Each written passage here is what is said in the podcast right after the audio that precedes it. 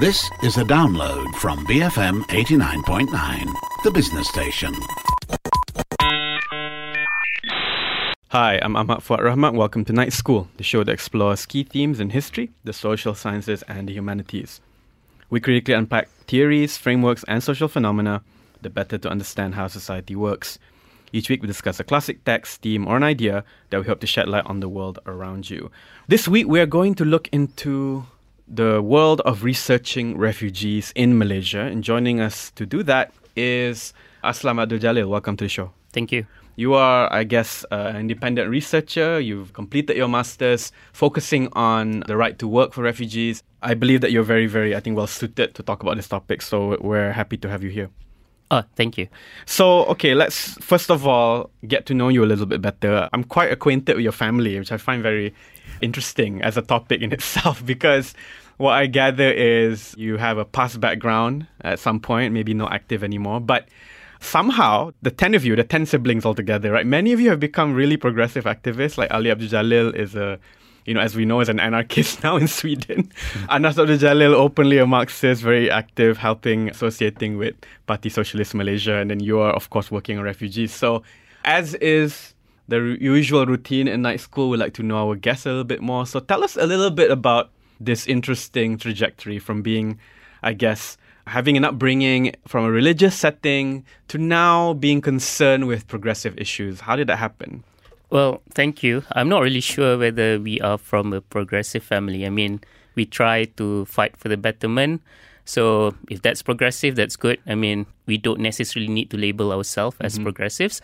So, yeah, I mean, we grew up in different places, actually, because my parents actually moved to different states. Mm-hmm. I mean, we used to live in Kelantan, so I used to grow up there as well. And we actually attended Ceramah P A S mm-hmm. and, you know, Kuliah by P A S members, Nik Aziz, for example. Mm-hmm. But over the years, you know, I think for everyone as well, I mean, over the years, I mean, you change your political opinion, but mm-hmm. that doesn't matter. I think what matters is, you know, you fight for betterment. Mm-hmm. So, yeah, that really matters instead of, you know, you want to be on one side. Yeah, or the other side, or, or being like ideologically dogmatic, right? Yeah, that true. There's only one way to do things, right? But I think based on what I know of you, if I mean, I mean, there's a lot of diverse opinions in that context. Yeah. So, how did you get interested in refugees, right? Because of course we can be interested in so many different topics, climate change or economic inequality.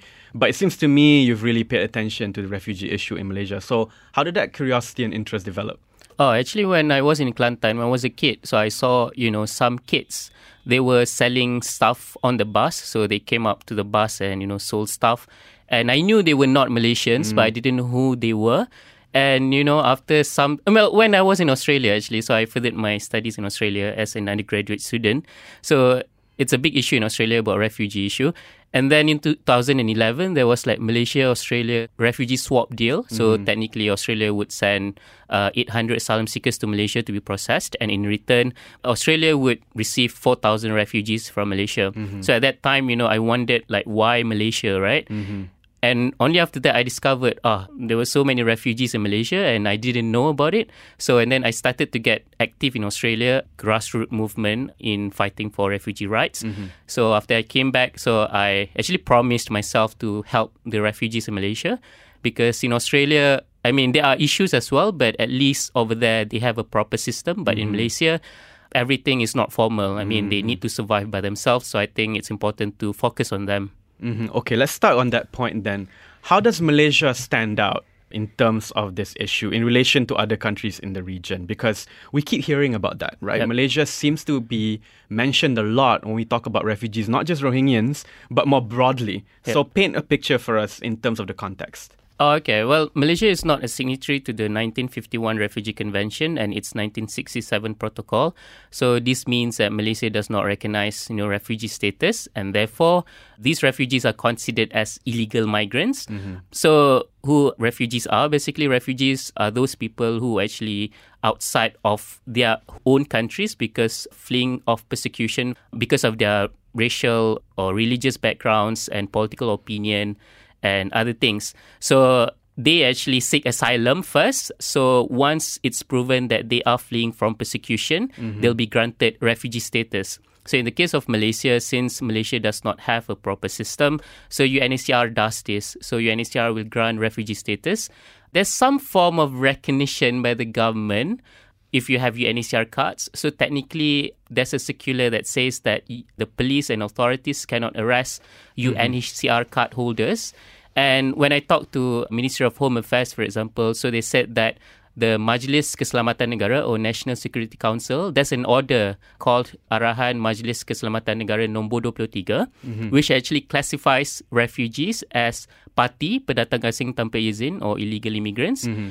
with U N H C R cards. So mm-hmm. they are classified as parti U N H C R card holders. So that's a recognition by the government that these refugees actually exist, but there's no support for them to survive in Malaysia. Yeah, so why hasn't the government been a party to that treaty or haven't ratified it? Okay, well, the government, uh, the ministers and a few ministers actually said that the government would not ratify the Refugee Convention because it gives a burden on the country, because if you become a state party to this Refugee Convention, so that means you have to have a local law, and that means you have to you know, provide some support to these refugees, and you are obliged, you know, to give them asylum.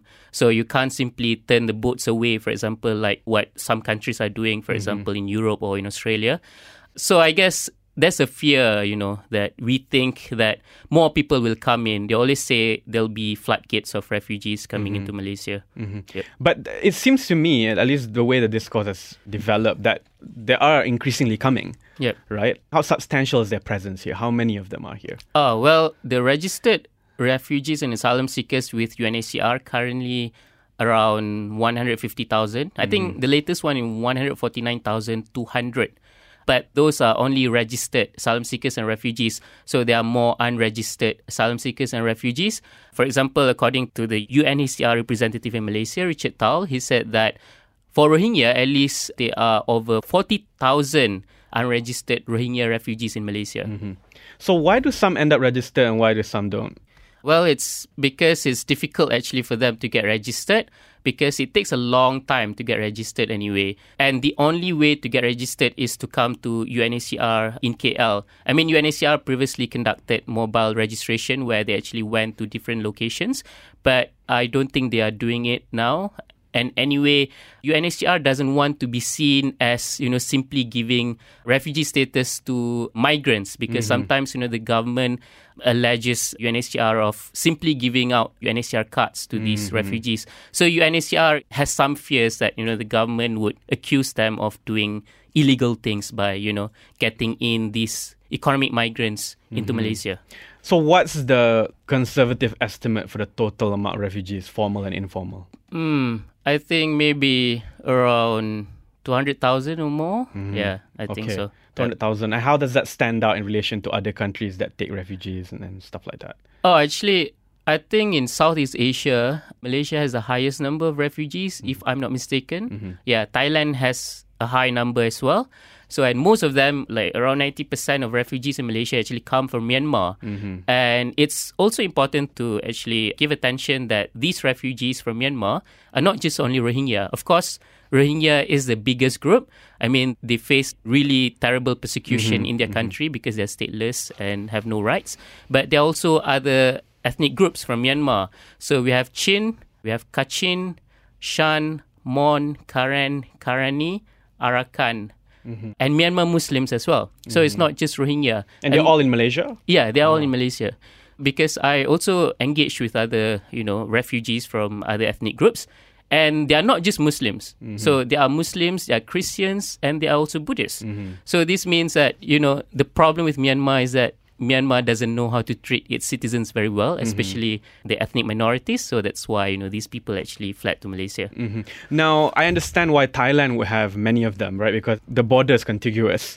Yeah. But Malaysia seems far off, right? Yeah. It seems like quite a risk as well because we're a peninsula geographically. Yep. So why is Malaysia a common destination for them?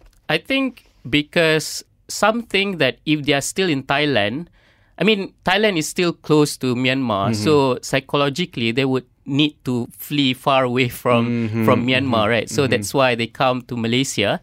And for Rohingya refugees, for example, some of them, you know, find Malaysia as their destination country instead of a transit country, mm-hmm. because Malaysia is seen as a Muslim majority country and as an Islamic nation. Mm-hmm. So that's why they feel they want to be here and, you know, want to seek a refuge here. Yeah.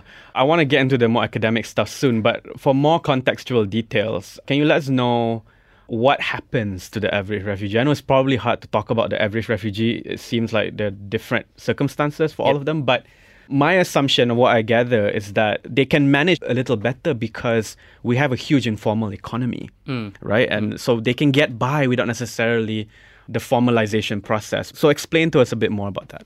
Oh, well, currently, refugees in Malaysia are not allowed to work. Mm-hmm. They are not allowed to access public education. They can access public healthcare, but it is very expensive. But for U N H C R card holders, they will get like fifty percent discount from the foreigners rate. Mm-hmm. So the foreigners rate is actually very high and very expensive.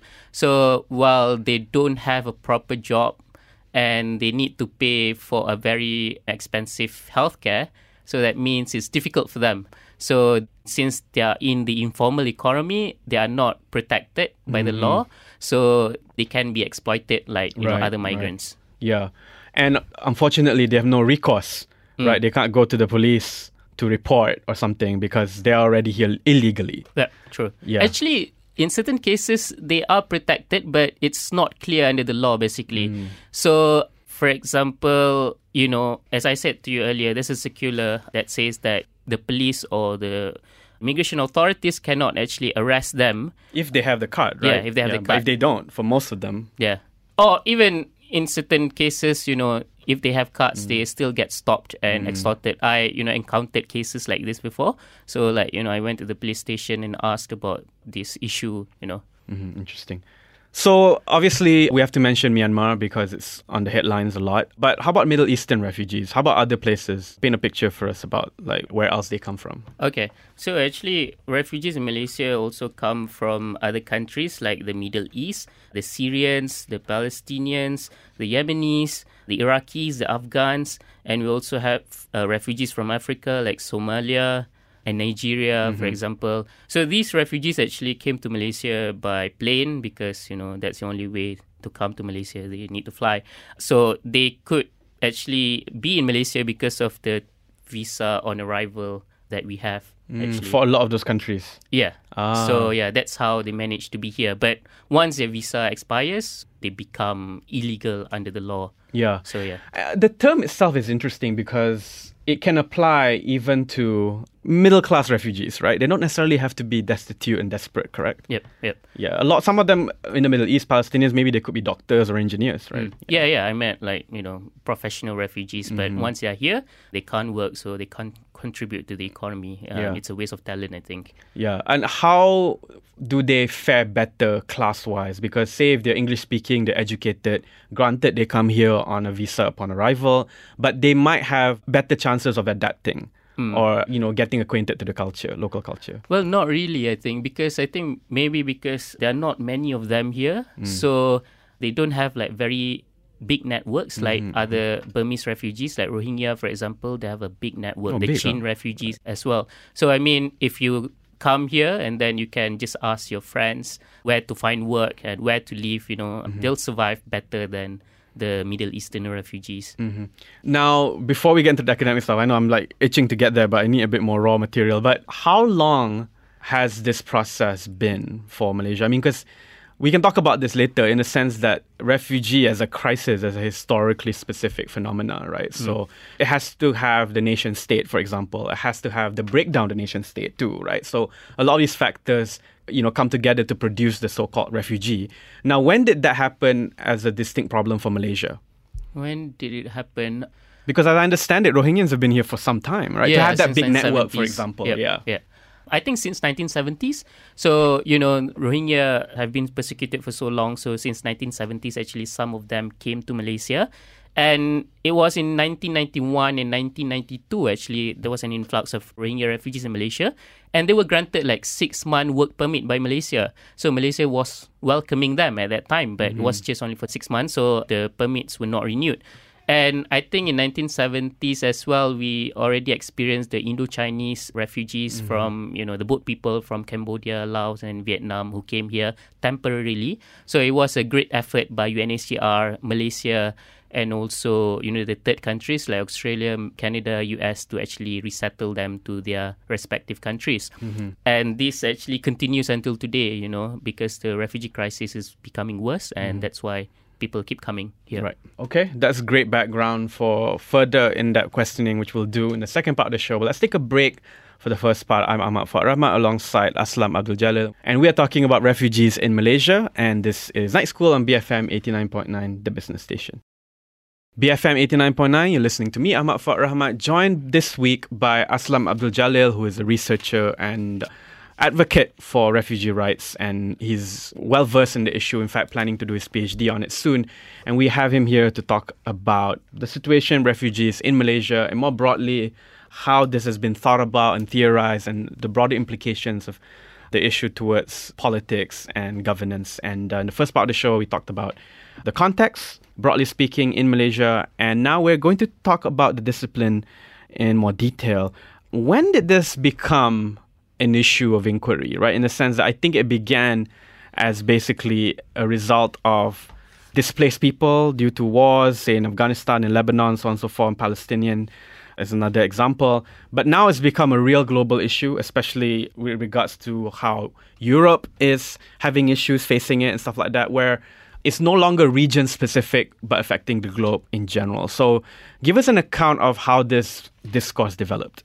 Well, basically, people have been seeking refuge since centuries ago. I think even in Islam, actually, you know, the Prophet and Muslims actually sought refuge from Mecca to Medina, the Hijrah, for example. So that's, you know, that's when at least the Muslims actually sought refuge. And also in Christianity, they have their own version of refuge as well. So it has been happening over the centuries, you know. And I guess, you know, the modern refugee regime actually started when we had, I think in the nineteen twenties, for example, under League of Nations. Mm-hmm. So they had the same problem as well. So they actually had a High Commissioner for Refugees for League of Nations. And, you know, League of Nations actually helped to protect these refugees around the world as well. And then after League of Nations actually, you know, was abolished and we had the United Nations, we also have this United Nations High Commissioner for Refugees. And we have this nineteen fifty-one Refugee Convention, which actually defines who refugees are and, you know, what the obligations of the states are mm-hmm. to protect these refugees. So the convention is, you know, well, tries to cover everything in terms of social, economic rights, you know, work rights, education rights, protection, and so on and so on.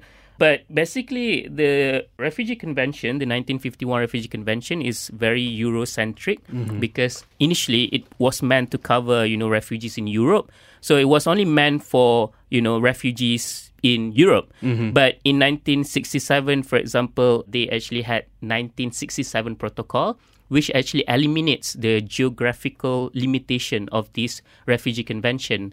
However, until now, you know, some Is that countries, related to the war in Palestine or something like that, or no? Uh, it was, well, I'm not sure about the protocol, but mm-hmm. I guess because the United Nations High Commissioner for Refugees was meant only for until nineteen fifty-three. Mm. But because of, you know, the crisis and the conflict actually prolonged, and that's why they needed to address this issue. Mm-hmm. But certain countries or certain regions in the world actually refused to sign the Refugee Convention because they thought, you know, the Refugee Convention is not applicable to their region mm-hmm. because, you know, it's specific, it's Eurocentric, it's not adaptable to their region. And that's why in Africa, for example, the Organization of African Unity actually had their own convention relating to the status of refugees in nineteen sixty-nine. Mm-hmm. And they tried to apply nineteen fifty-one Refugee Convention to the African context. And also we have Latin America, Organization of American States, O A. So they have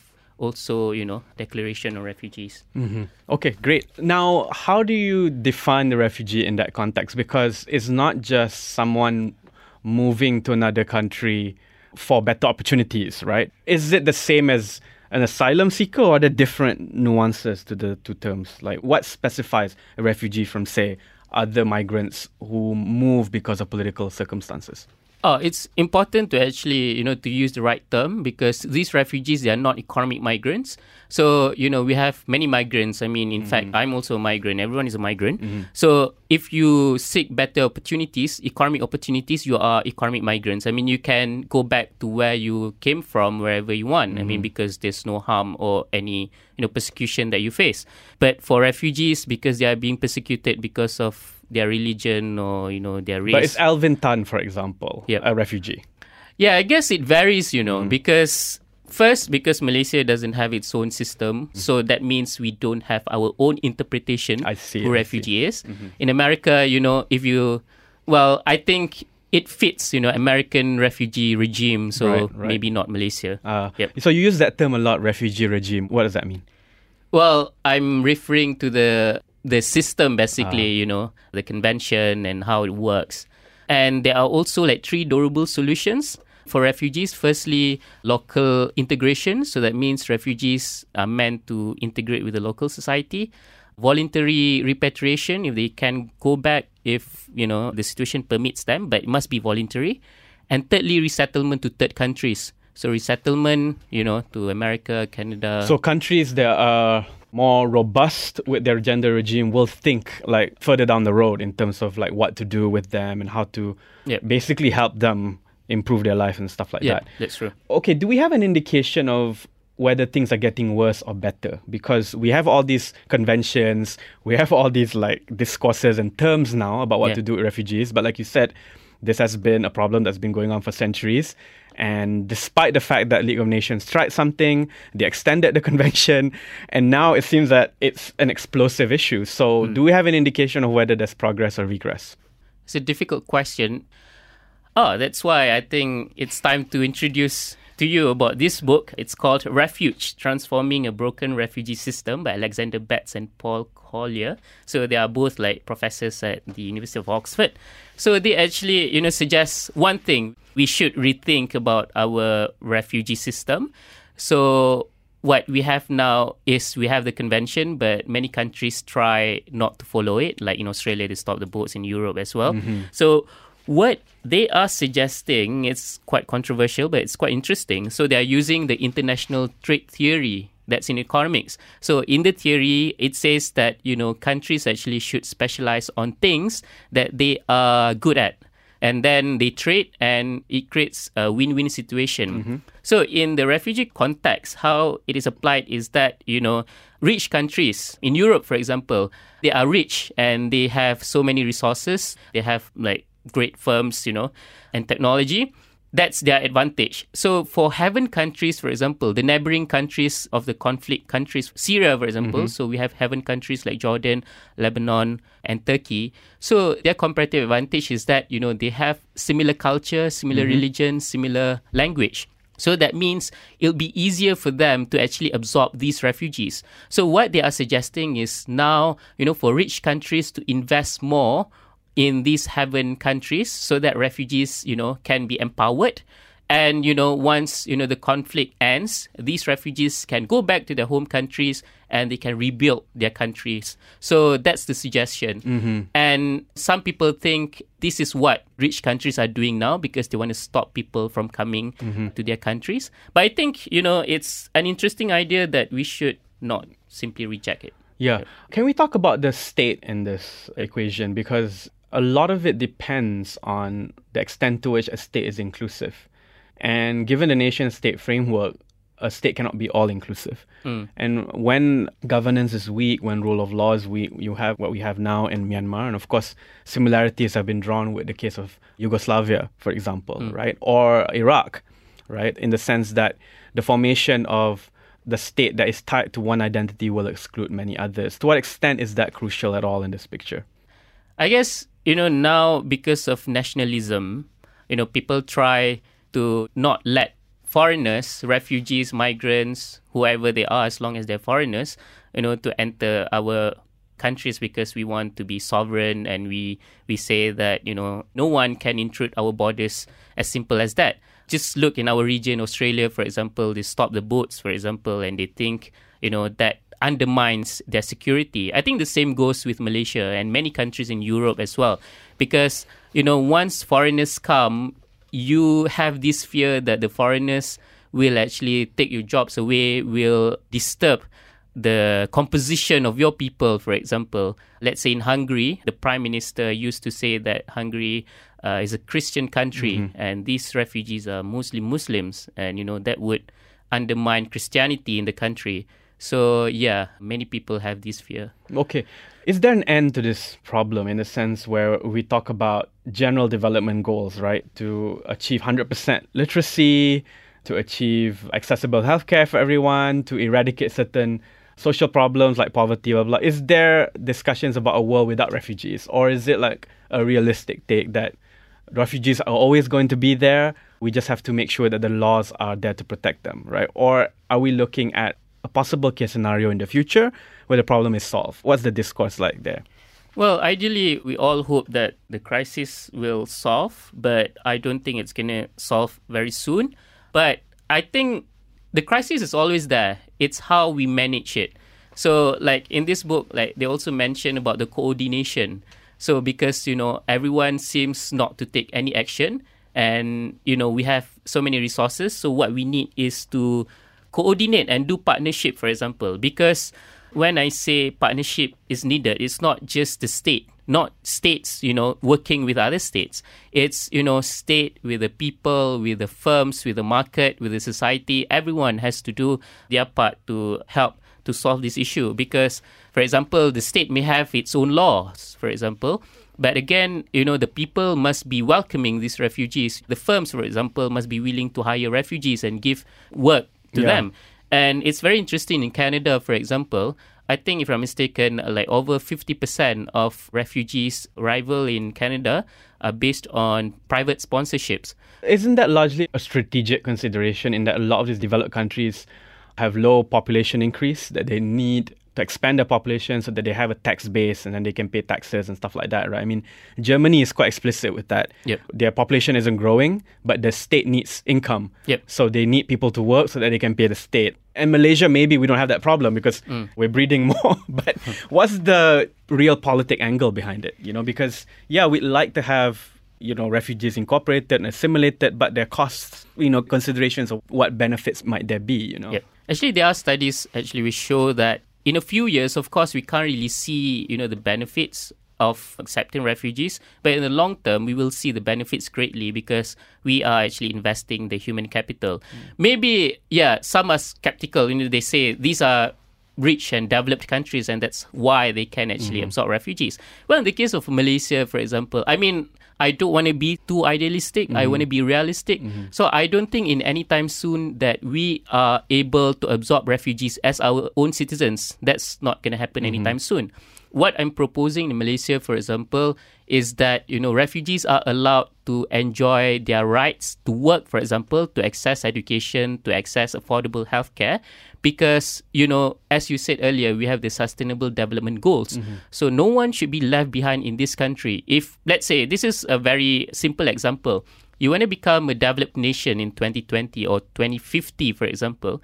But, you know, you can't have a group of people who are uneducated in this country, who simply don't understand, you know, the world, who can't read and write. That will actually make your country not developed. So yeah. as simple as that. So a lot of what you've talked about is from the solution end of things, right? How mm. do we solve the problem? But what theories are there for the causes? So you talked about nationalism as one mm. example, but are there connections to, say, imperialism, for example, right? So right now, people are talking about North Korea. Yeah. And China and Russia don't want a refugee situation there, you know, mm. especially the threat of a nuclear war. So what accounts of the causes has the discourse brought up, rather than just thinking about the solutions? I guess it's also related to scarcity, like resources scarcity, for example, or maybe abundance of resources. But again, you know, different people want to, you know, basically exploit the resources. Mm-hmm. And there's a study as well in Africa, for example, you know, once you have a resource boom, there'll be more conflicts over there. Mm-hmm, so mm-hmm. because resources are also related to, you know, power. So I guess in Malaysia, there's a theory that Malaysia actually has a strict immigration rules. But at the same time, people always say that Malaysia is so generous by letting them, you know, to live in Malaysia. So a scholar actually thought this is called humanitarian exception. So Malaysia always says that, you know, we allow refugees to live in Malaysia based on humanitarian grounds. So humanitarian exception means that we actually give some exception to enforce immigration rules on these people. So even though we have strict immigration rules, but we still allow them to live here. But since we don't have a clear policy, sometimes, you know, they get punished as well. So yeah, yeah. It's so it's still largely, like we said earlier, informal, right? Yeah. And there's a lot of room to maneuver informality, but the risks are even greater, right? Yeah. On that point, how do you make sense of how the issue of Rohingyans are being politicized right now? Because it was last year or the year before when the boat was stranded and mm. there was a big discussion about whether or not to take them. And suddenly there was a big rally with Najib and Hadi together. I mean, what's your sense of this situation as somebody who's worked on this issue for some time? You know, many people, they say that it was a political act by Najib and by the government. I think it doesn't matter as long as, you know, he's trying to save the people. I think you can't really tell whether someone is sincere to help someone or not. Mm-hmm. I mean, you judge by their act. Mm-hmm. So, and I talk to many Rohingya people, they feel very appreciated, mm-hmm. you know, because Najib actually finally stood up for them. I attended the rally anyway. But also, you know, I thought, you know, the government must reflect on itself. Not just the government, but Malaysians as well. Of course, we can condemn from far what's happening in Myanmar. But again, you know, we need to reflect on ourselves. What are we doing to help these refugees who are in Malaysia? Mm-hmm. So in Malaysia, I met many of them who actually remain stateless. So I met like one family, three generations actually were stateless. Mm-hmm. So the grandma actually came to Malaysia when she was young. Then I met the daughter and the granddaughter, and the granddaughter actually got married recently, so mm-hmm. they're going to have another generation mm-hmm. stateless in Malaysia. So, you know, just imagine, you know, of course, it's good we pay attention in Myanmar, but, you know, at the same time, we also need to reflect on ourselves. What are we doing to yeah. help these refugees because in our the, own country? Because the problem is now long-term. Yeah. It's not just a practical issue, right? Yep.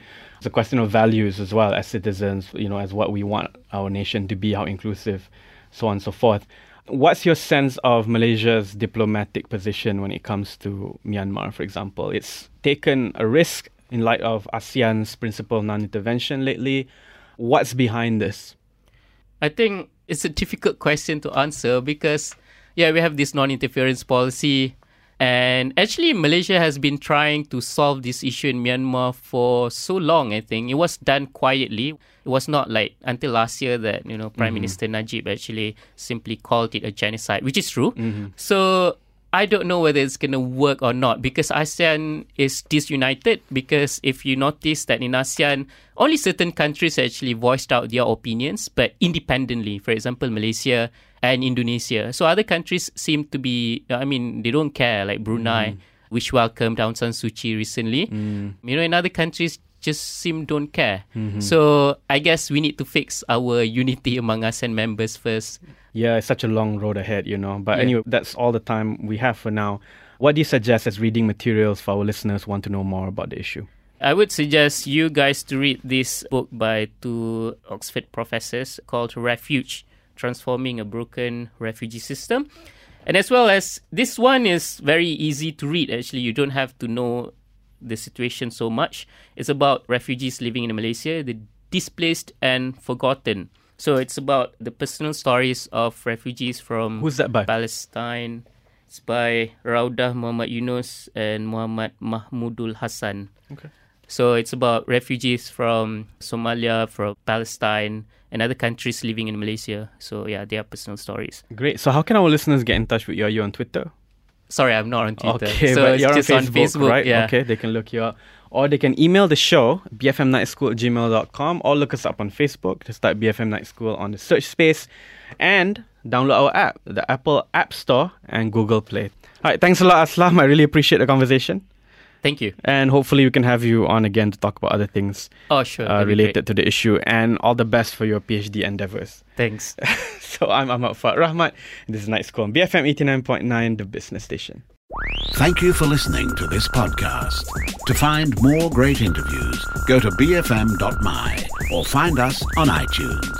B F M eighty-nine point nine, the business station.